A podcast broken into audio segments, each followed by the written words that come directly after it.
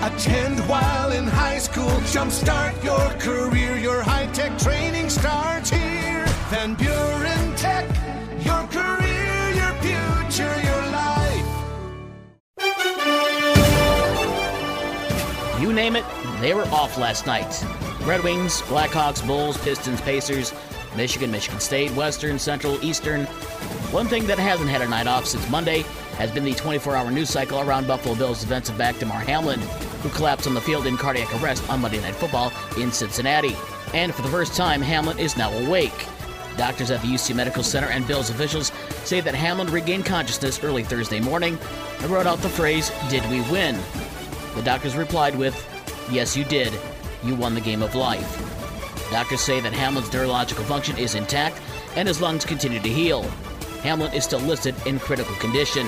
As for Monday's game, the NFL has officially declared the Bills Bengals game a no contest and released their plans going forward. The league is planning on playing this weekend's games as normal and will then use the regular season winning percentage to determine the seedings for the AFC playoffs. However, a number of scenarios, mainly involving the Bills, Bengals, and Chiefs playing in the AFC title game, will be played at a neutral site. Indianapolis and Detroit have been mentioned as potential spots for the game. The plan will be voted on today in an emergency meeting. The season closes out on Sunday. The Bears host Minnesota at 1, Houston is at the Colts at 1, and the Lions visit Green Bay on Sunday Night Football at 8:20. That's a 7:15 pregame show on Rock 107 WIRX. A Seattle loss and Lions win sends Detroit to the playoffs. If Seattle wins, the Lions are eliminated. And a win by Green Bay sends the Packers to the playoffs, even if Seattle wins. College football news Notre Dame has their quarterback. The Fighting Irish landed Wake Forest quarterback Sam Hartman out of the transfer portal. Hartman has had 110 touchdowns in his first three seasons with the Demon Deacons. He threw for over 3,700 yards and had 38 touchdown passes last season. Michigan coach Jim Harbaugh is reiterating that he expects to be coaching at Michigan this fall. Harbaugh's name is once again being linked to open head coaching positions in Carolina, Denver, and Indianapolis. College basketball on Saturday, the first of two games between Michigan and Michigan State this year. They meet at 2:30 at the Breslin Center.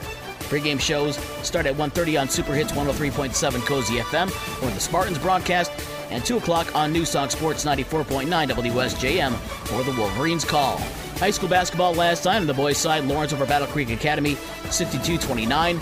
The Lawrence girls won 46-22. Other girls games Bridgman over Fennville 30-21.